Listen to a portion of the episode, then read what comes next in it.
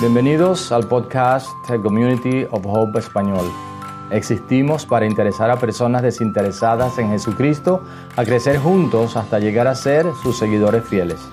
Así que donde quiera que esté, esperamos que encuentre este mensaje refrescante, práctico y así lo pueda aplicar a su vida. Dios le bendiga.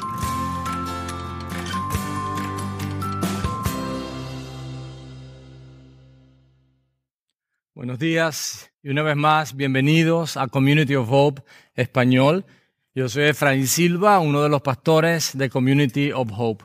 Es un placer compartir con ustedes en esta ocasión. Muchas gracias por conectarse con nosotros. Escribe por favor hola. Te animamos a que escribas la palabra hola al número que está en pantalla, de manera que podamos hacerte llegar información sobre nuestra iglesia y estar en contacto contigo. Te prometemos que tu número no le va a llegar a nadie más, solamente queremos estar en contacto contigo y que juntos podamos crecer en el llamado de Dios para nuestras vidas. Y hoy comenzamos, hoy terminamos más bien.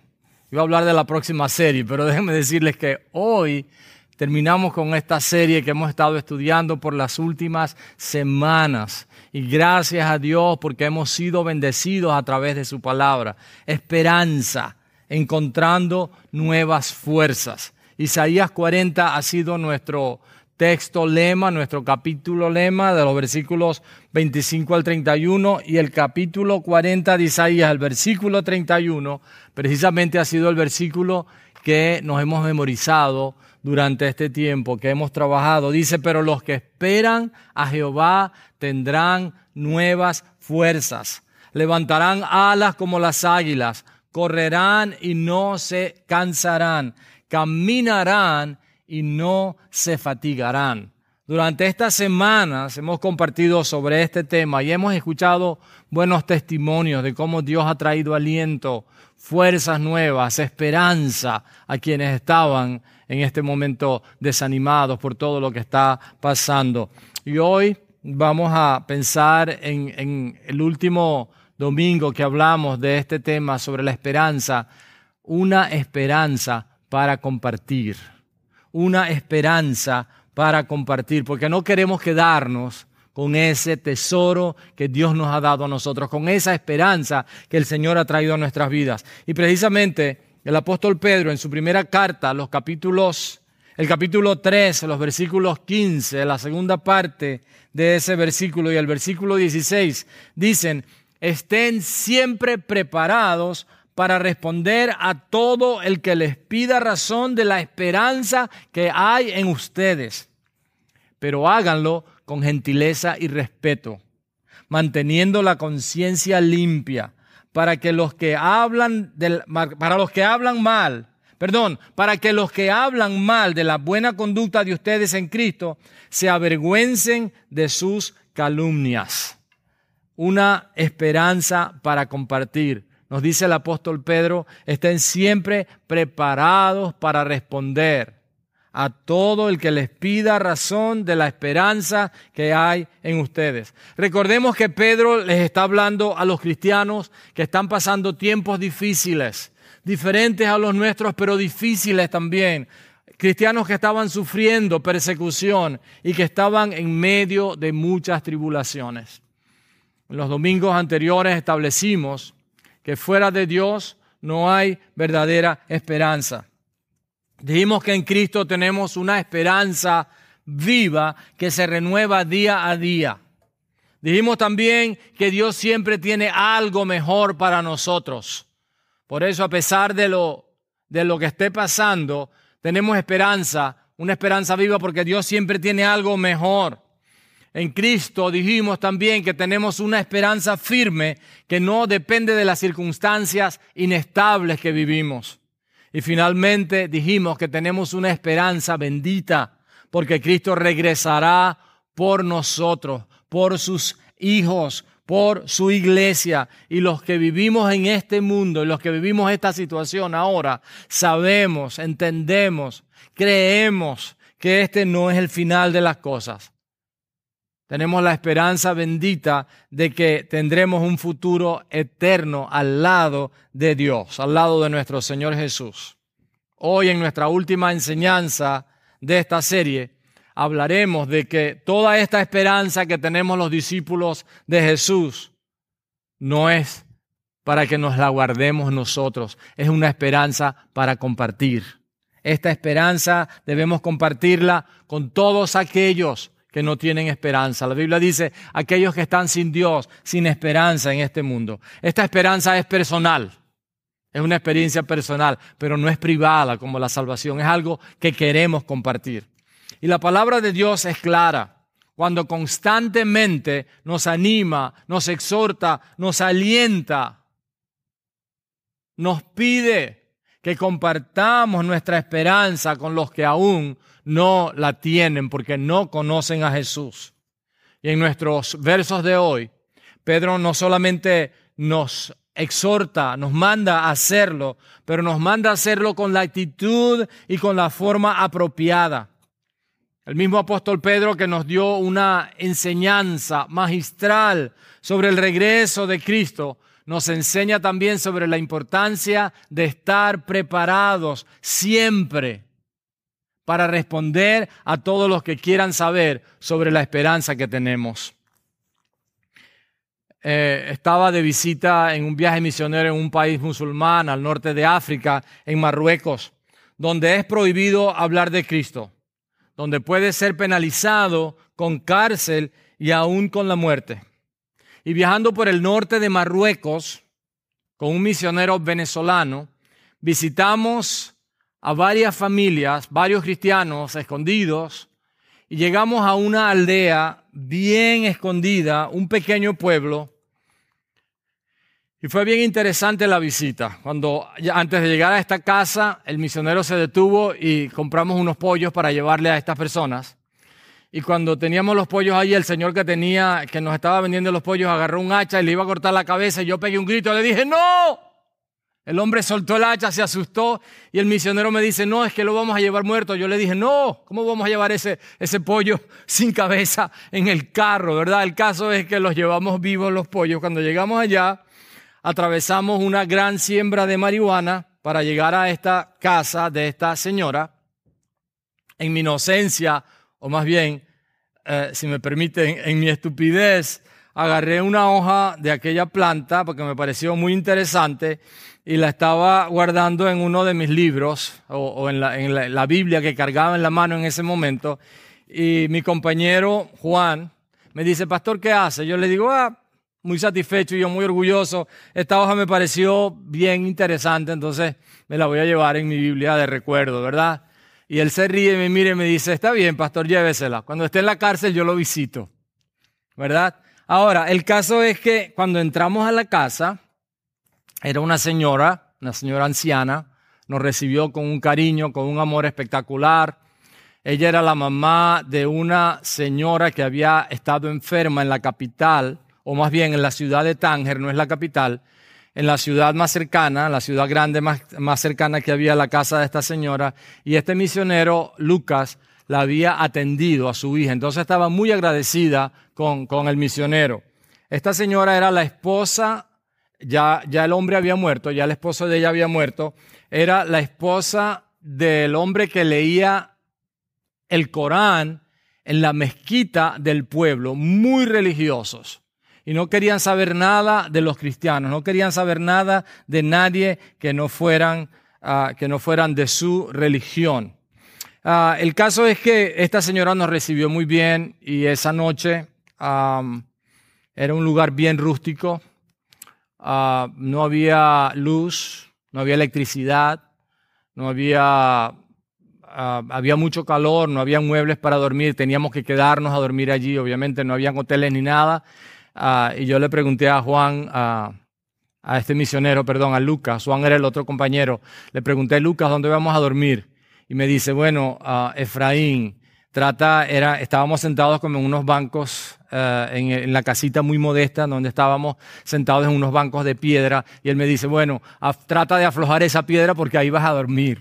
El caso es que esa noche, cuando nos pusimos a conversar con esta señora, yo estaba hablando en castellano, en español, y Lucas le tenía que traducir a un al árabe o a uno de los dialectos de ellos y el yerno de la señora que estaba con nosotros tenía que traducirle a otro dialecto que era el que hablaba esta señora. Así que habían dos traductores para que esta señora pudiera ah, escuchar o pudiera entender más bien.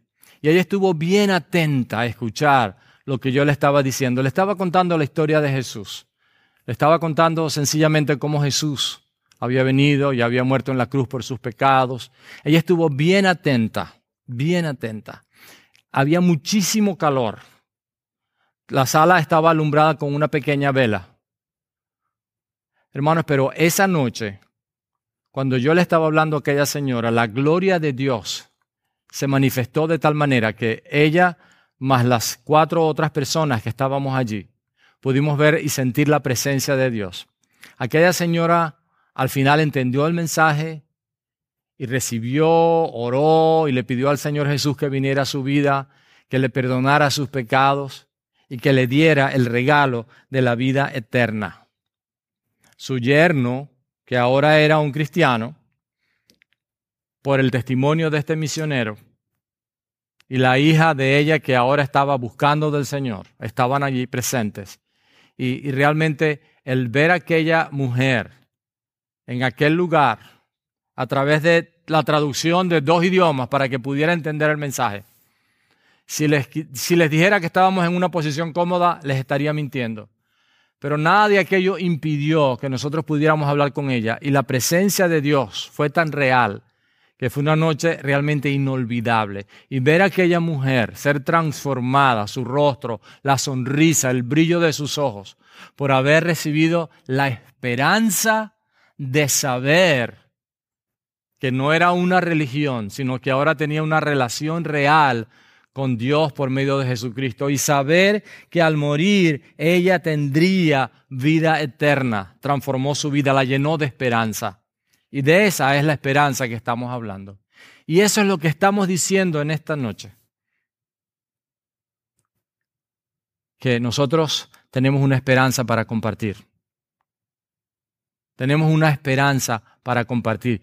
Eh, en esa noche, quise decir, la noche que estuvimos compartiendo con ella, en esa noche, al compartir aquella esperanza, la verdad que la gloria de Dios se manifestó. Y quiero recordarles en esta mañana que el Señor nos ha traído esperanza, pero es una esperanza que se comparte, es una esperanza para compartir. Y lo que quiero hacer hoy es responder a tres preguntas muy sencillas de estos versículos que leímos. ¿Qué hacer? Y la segunda pregunta, ¿cómo hacerlo? Y la tercera pregunta que quiero responder es ¿por qué hacerlo? ¿Cómo o qué hacer? ¿Cómo hacerlo? ¿Y por qué hacerlo? Ahora, antes de responder estas preguntas, me gustaría preguntarte a ti que me escuchas, a ti que estás allí en, en tu pantalla, en tu teléfono, en tu computadora, donde estés, quiero preguntarte lo siguiente. ¿Tienes esperanza? ¿Tienes esperanza? ¿Qué tipo de esperanza tienes? Hemos hablado durante las últimas semanas de una esperanza segura, una esperanza firme, una esperanza bendita. ¿Qué esperanza tienes? ¿Qué tipo de esperanza tienes? Puedes escribir esa esperanza, puedes describirla, puedes compartir esa esperanza. ¿Estás preparado para compartir esa esperanza? Me gustaría que mientras hablamos sobre y respondemos estas tres preguntas, te asegures de que tú tienes en tu corazón esta esperanza, estás seguro de que puedes escribirla, describirla, de que, de que tienes el deseo de compartirla.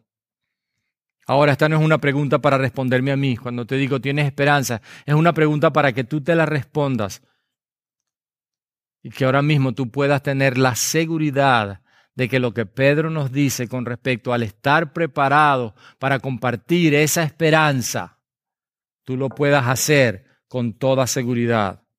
La única intención de esta pregunta es para que escuches, medites y estés seguro de que tienes esa esperanza. Y si no, quiero que escuches muy bien. La palabra de Dios nos enseña que puedes tener esa esperanza. Esta es una esperanza para compartir. ¿Qué debemos hacer? El apóstol Pedro nos dice, debemos compartir esta esperanza. Debemos compartir nuestra esperanza. ¿Qué significa esto? No tenemos que hacer ningún curso, no tenemos que eh, ir a, la universidad, a un seminario, a un instituto bíblico, no tenemos que hacer nada más, solamente debemos decirle a las personas tenemos esperanza y por qué hemos recibido esa esperanza, cómo hemos recibido esa esperanza. Tan sencillo como decirle a las personas que pueden tener esperanza. Eso es lo que significa esto. Uno de nuestros slogans durante esta pandemia es, transmitamos esperanza, no miedo. Decirle a los demás, ser, ser testigos de que Dios nos ha dado esta esperanza en Jesucristo. Tan sencillo como eso, no es nada complicado.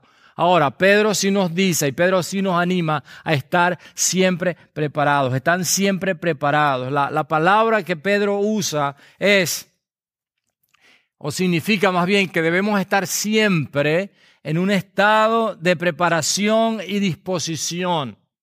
Significa que debemos estar preparados mentalmente, anímicamente, emocionalmente y físicamente para alguna experiencia o para la acción de poder compartir en cualquier momento esa esperanza. Por tal razón, deberíamos o debemos más bien saber lo que creemos.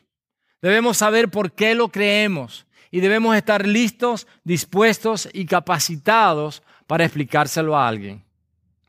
Ahora, el asunto es que si hay personas que tienen preguntas acerca de Cristo, nosotros deberíamos estar listos para respondérselas. Alguien que tenga preguntas necesita respuestas de alguien que se las responda. ¿Cuál es el mejor argumento del cristianismo? Pedro nos aconseja estar siempre listos. Pedro nos recomienda estar siempre preparados. Pedir razón en el griego es apologética. Y esta palabra no significa dar una razón cualquiera, una razón simple. Significa presentar un argumento convincente. Y bueno, Efraín, ¿cómo dijiste que no necesitábamos prepararnos? Yo dije que no necesitamos ir a un seminario, pero necesitamos estar listos, necesitamos estar conscientes de que esta respuesta demanda que nosotros sepamos lo que estamos haciendo. Pero déjenme decirles la respuesta que dio un filósofo, William Alstom, de la Universidad de Syracuse, quien ha escrito varios libros para la defensa de la fe cristiana. Él dice algo que nos debe animar a todos. Fíjense lo que él dice. Él dice, la prueba final de la fe cristiana viene de probarla en nuestra vida. No crean que por no ser filósofos o eruditos no pueden defender la fe. Todos podemos, y esto, y esto es lo que estoy diciendo, ¿verdad? Todos podemos ser testigos de la verdad y del poder del Evangelio. ¿Cuál es tu mejor argumento? Tu vida puede ser tu mejor argumento, tu mejor defensa de tu fe en Cristo Jesús. Para cualquiera que te pregunte acerca de por qué crees lo que crees. Así que pon tu fe en práctica. Deja que las personas vean en ti lo que Jesús es capaz de hacer. Eso estamos diciendo. Esa esperanza que se transmite, esa esperanza que se comparte con otras personas, es algo que debe haber hecho el efecto primero en nuestras vidas, que debe haber transformado nuestras vidas. Recuerda que las personas van a escuchar con cuidado a quienes viven con fidelidad, los que son consecuentes con lo que enseñan, que viven primero lo que enseñan. Ahora, ¿cómo compartimos esta esperanza? Para poder compartir esta esperanza, Pedro nos dice que debemos tenerla. No podemos dar lo que no tenemos. No podemos compartir lo que no tenemos debemos estar seguros de que tenemos esa esperanza. Pedro nos dice, compártanla, pero la esperanza que está en ustedes. Debemos tener esa esperanza, debemos conocer esa esperanza, debemos haberla experimentado en nuestras propias vidas. Durante este tiempo, insisto en esto, un eslogan de nuestra iglesia ha sido comparte esperanza, contagia esperanza, no miedo. Y esa esperanza debemos conocerla, debemos experimentarla. No significa que no vemos que las circunstancias son reales. No estamos ignorando lo que está pasando. Pero nuestra esperanza no está puesta, como dijimos en domingos anteriores, en semanas anteriores. Nuestra esperanza no está puesta en el descubrimiento de la medicina del COVID, del coronavirus. Nuestra esperanza es una esperanza bendita porque estamos esperando el retorno de Jesús. Y sabemos que mientras tanto nuestra esperanza es segura, es firme, es estable, porque no depende de las circunstancias que nos rodean. Así que esta esperanza debemos compartirla. ¿Y cómo, cómo la podemos compartir? Asegurándonos que la tenemos, asegurándonos que, que la experimentamos en nuestras vidas. Y una cosa muy importante, estar dispuestos y disponibles a compartir esa esperanza. Por eso Pedro dice, estén siempre preparados. Implica, involucra todo esto que hemos mencionado. Es bien importante que nosotros entendamos lo que Pedro nos está diciendo. ¿Cómo, ¿Cómo debemos responder? ¿Cómo responder a quien nos pregunte sobre la razón de nuestra esperanza? ¿Cómo hacerlo? Esa es nuestra tercera pregunta. Pedro lo dice claramente. Lo primero que él dice es con gentileza. Con gentileza. La Biblia dice que Dios nos atrae a Él con amabilidad, que Dios nos trata con delicadeza, con gentileza. Esta palabra gentileza se usa por lo menos 11 veces en el Nuevo Testamento. Y esta palabra describe la cualidad de una reverencia profunda y un sentido de autorresponsabilidad hacia Dios. Lo que hacemos lo hacemos primero para Dios. Describe la cualidad de no estar sobreimpresionados por nosotros mismos, que nosotros somos los que estamos haciendo lo que hacemos como si fuera para nosotros. Es la cualidad de ser amigos con mansedumbre, Dice, dice la descripción, la fortaleza de acomodarse a la debilidad de los demás, tener consideración, tener una paciencia restringida, confiar con paciencia en medio de circunstancias difíciles, es no responder con arrogancia y una actitud de sábelo todo. Somos testigos, no abogados acusadores. Gentileza y mansedumbre conllevan la idea de que evitamos todo sentido de búsqueda de dominar a nuestros oponentes como si fueran oponentes que no lo son, con la fuerza de nuestra personalidad, agresividad o de nuestra lógica brillante. La gentileza no es debilidad, por el contrario, es la conducta externa que brota de una fortaleza interna que es ultimadamente Cristo en nosotros que nos capacita para mostrar esa actitud de humildad, de cortesía, de consideración, aún hacia aquellos que no manifiestan ese mismo espíritu. La gentileza evita una actitud arrogante y agresiva al defender la fe, a pesar de que tenemos la completa seguridad en lo que creemos. En el Nuevo Testamento esta palabra gentileza es usada como genuina consideración por otros pudiéramos decir, ponernos en los zapatos de los demás.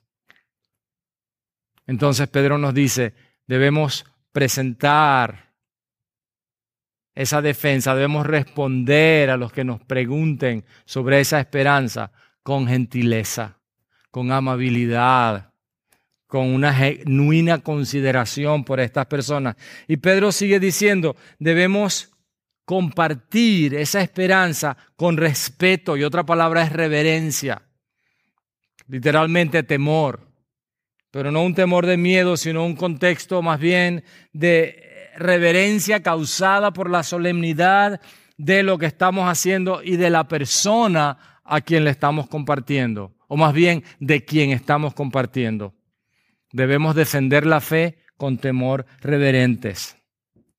Si queremos atraer a alguien, debemos ser atractivos. Nuestro trabajo no es argumentar, nuestro trabajo es testificar. Toda presentación de la esperanza que tenemos debe ser cubierta, pintada de amor, debe ser hecha de esa manera.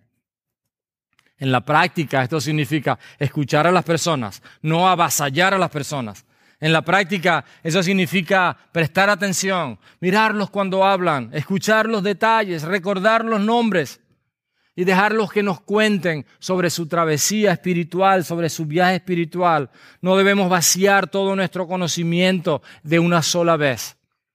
Ninguno de nosotros se hizo discípulo de Jesucristo de un día para otro, pero vinimos conociendo acerca de Él. Comenzamos a escuchar, comenzamos a saber más cosas de Dios.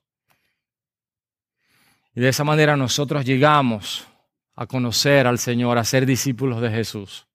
Entonces Pedro nos dice que debemos presentar esa defensa, debemos contestar esas preguntas con gentileza y también con respeto, con reverencia. Spurgeon, el príncipe de los pastores, como se llamaba, dice, mantén tus puntos de vista doctrinales y todo tu conocimiento de Cristo empacado de tal forma que cuando la gente te pregunte, les puedas decir de una manera sencilla, con frases cortas y de la manera más amable, con un espíritu modesto y sencillo. Y eso es lo que estamos diciendo, eso es lo que Pedro está recomendándonos. Y también Pedro nos dice, además que debemos hacerlo con gentileza, con respeto, con reverencia, que lo hagamos con una conciencia limpia, con una buena conciencia. El argumento más poderoso, como decíamos, es el argumento de una vida cristiana sin reproche. Tal conducta, dice Pedro, va a silenciar y va a desarmar cualquier crítica contra nosotros. Un santo, dijo alguien, es una vida, es uno cuya vida hace más fácil el creer en Dios. Es uno, un santo es uno cuya vida hace más fácil el creer en Dios. Una conciencia limpia consiste en hacer posible que nadie, Dios u hombre, haya sido ofendido y no se haya tratado de arreglar la situación, o bien pidiendo perdón o bien siendo restaurado. En otras palabras, no dejando que cualquier ofensa cometida por nuestra parte no se haya resuelto de la manera que Dios enseña. Por eso la palabra nos enseña, en cuanto dependa de ustedes, estén en paz con todos los hombres.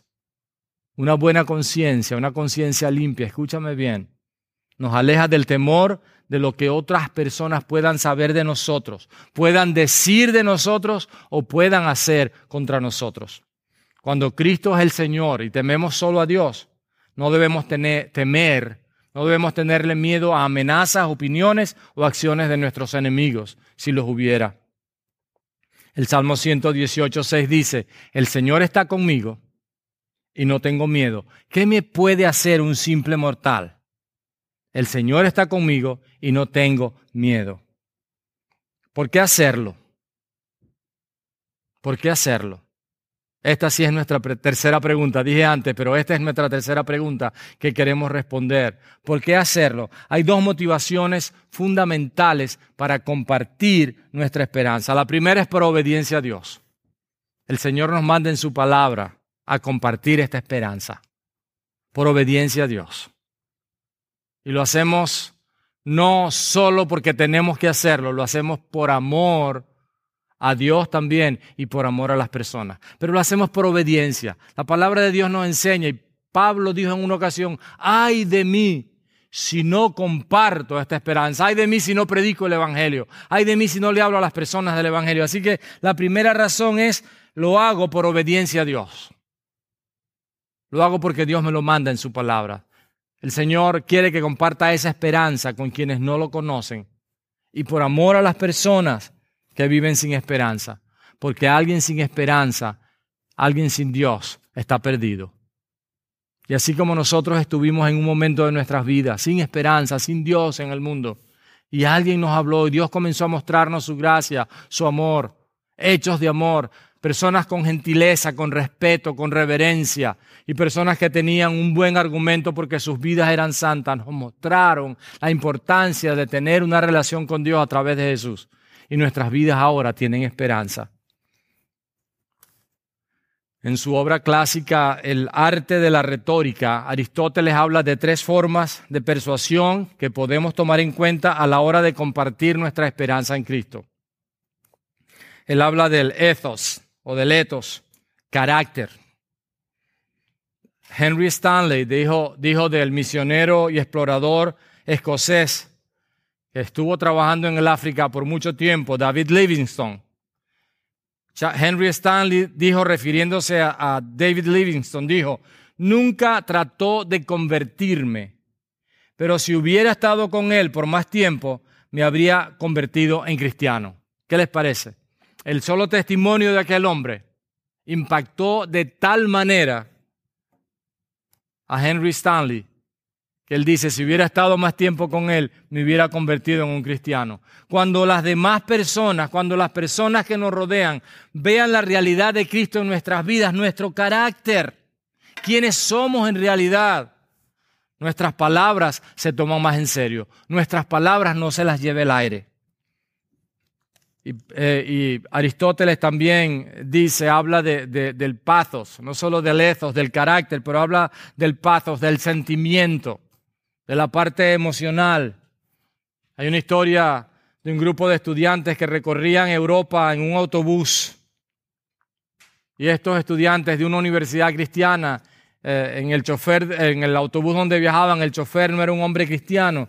Y, ah, él comenzó a ver el testimonio de ellos y comenzaron a compartirle de Jesús. Y dice el que narra el testimonio que una niña, una estudiante muy joven, entre lágrimas, le suplicó a este chofer, si no aceptas a Cristo, si no conoces al Señor, te irás al infierno, no vas a tener esperanza. Y no lo hizo con un sentido de, superioridad, sino llorando con pasión. Y de eso es lo que estamos hablando, de ese sentimiento. Y por eso mencionaba antes a Pablo y recordamos también allá en Hechos 26, cuando, cuando Pablo le está hablando apasionadamente al rey el rey Agripa dice, Pablo, por poco me convences, refiriéndose a que no había sido suficiente para él. Y otra tercera, otro tercer argumento que Aristóteles usa es el logos, la razón. Y lo que está diciendo es que cuando vivimos una vida santa, llamaremos la atención. Esto va a llevar a las personas a preguntas. Es entonces cuando debemos estar listos para dar razones de lo que creemos, para dar razones de la esperanza que tenemos. Y debemos hacerlo con humildad, con gentileza, con respeto, con reverencia. Y como ya hemos dicho, y, lo que se explica aquí del logos de la razón, con una conciencia limpia. Dios siempre nos está guiando a testificarle a alguien. Y podemos usar uno, dos o tres de, los, de estos métodos clásicos usados en la retórica para tratar de persuadir a alguien. Pero la verdad es que esta es la obra de Dios en las vidas de las personas. La verdad es que nosotros solo somos instrumentos en las manos de Dios. Y Pedro nos enseña, nos exhorta, nos manda, nos pide que respondamos a todo aquel que nos pregunta sobre la esperanza que hay en nuestras vidas. Y ahora quiero animarte a que estés dispuesto, disponible, a dar una respuesta a todo el que te pida razón de esa esperanza que hay en ti, de que esa esperanza que hay en ti es que ahora tú tienes una relación con Dios por medio del Señor Jesucristo. ¿Qué hacer? Compartamos la esperanza que tenemos en Jesús. ¿Cómo hacerlo? Dijimos, con gentileza, con respeto, reverencia, con una conciencia limpia. Porque hacerlo porque Dios nos lo pide y porque las personas lo necesitan, por obediencia a Dios y por amor a Dios. Y de la manera que lo hagamos siempre debemos saber, estemos conscientes que es el Señor el que hace la obra. Nosotros no podemos convencer a nadie, nosotros solamente somos testigos. El que hace la obra es el Espíritu Santo de Dios. Si nosotros sembramos la semilla con abundancia o en abundancia, con generosidad, si nosotros compartimos esa esperanza con todos los que la necesitan, estemos seguros de que Dios va a trabajar en las vidas de muchos. Y para la gloria de Dios, estas personas podrán decir como nosotros, tengo esperanza. Este no es el final mi esperanza es firme, mi esperanza es estable, mi esperanza es segura, segura. Y mi esperanza también es bendita. Quiero orar contigo en esta mañana. Quiero decirle al Señor en este momento que si el deseo de tu corazón es recibir esa esperanza porque aún no la tienes, no estás seguro de tener al Señor en tu vida, yo te voy a animar, te animo en este momento en que tú le digas al Señor, Señor, ven a mi vida. De una manera muy sencilla, dile, Señor, ven a mi vida, necesito tener esa esperanza. Perdona mis pecados. Dame ese regalo de vida eterna que prometes en tu palabra. Señor, quiero tener esa esperanza que tu palabra enseña, que solo la das tú, esa esperanza que tu palabra dice que es firme, que es estable, que es segura, que no cambia con las circunstancias, esa esperanza que es bendita. Porque hay un futuro glorioso a tu lado, porque tú vas a regresar por tus hijos, por tu iglesia. Dile al Señor en esta hora, Señor, te necesito en mi vida.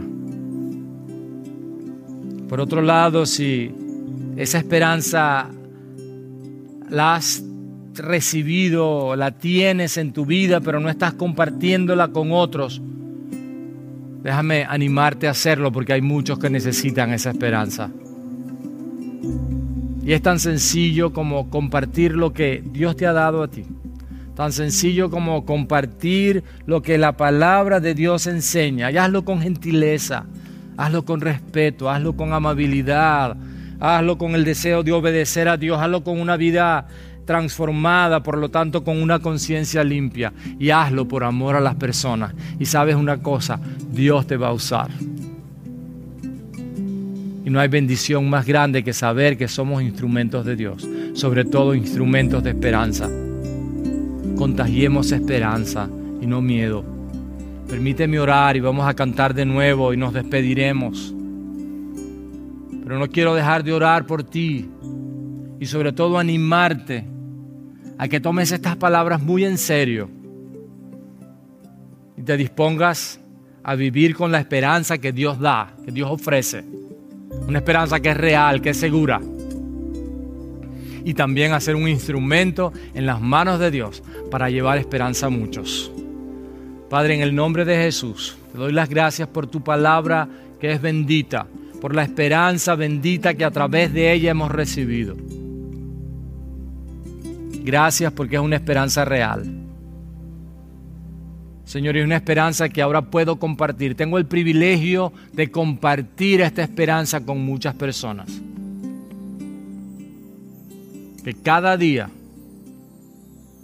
en mi caminar diario, mi experiencia diaria contigo, yo pueda ser un instrumento para llevar esperanza a quienes no te conocen.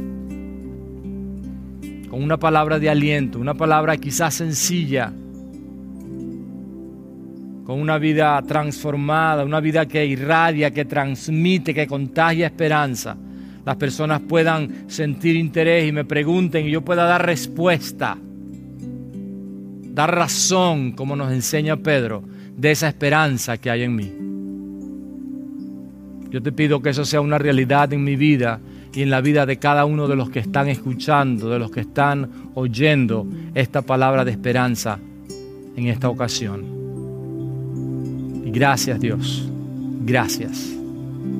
En el nombre de Jesús.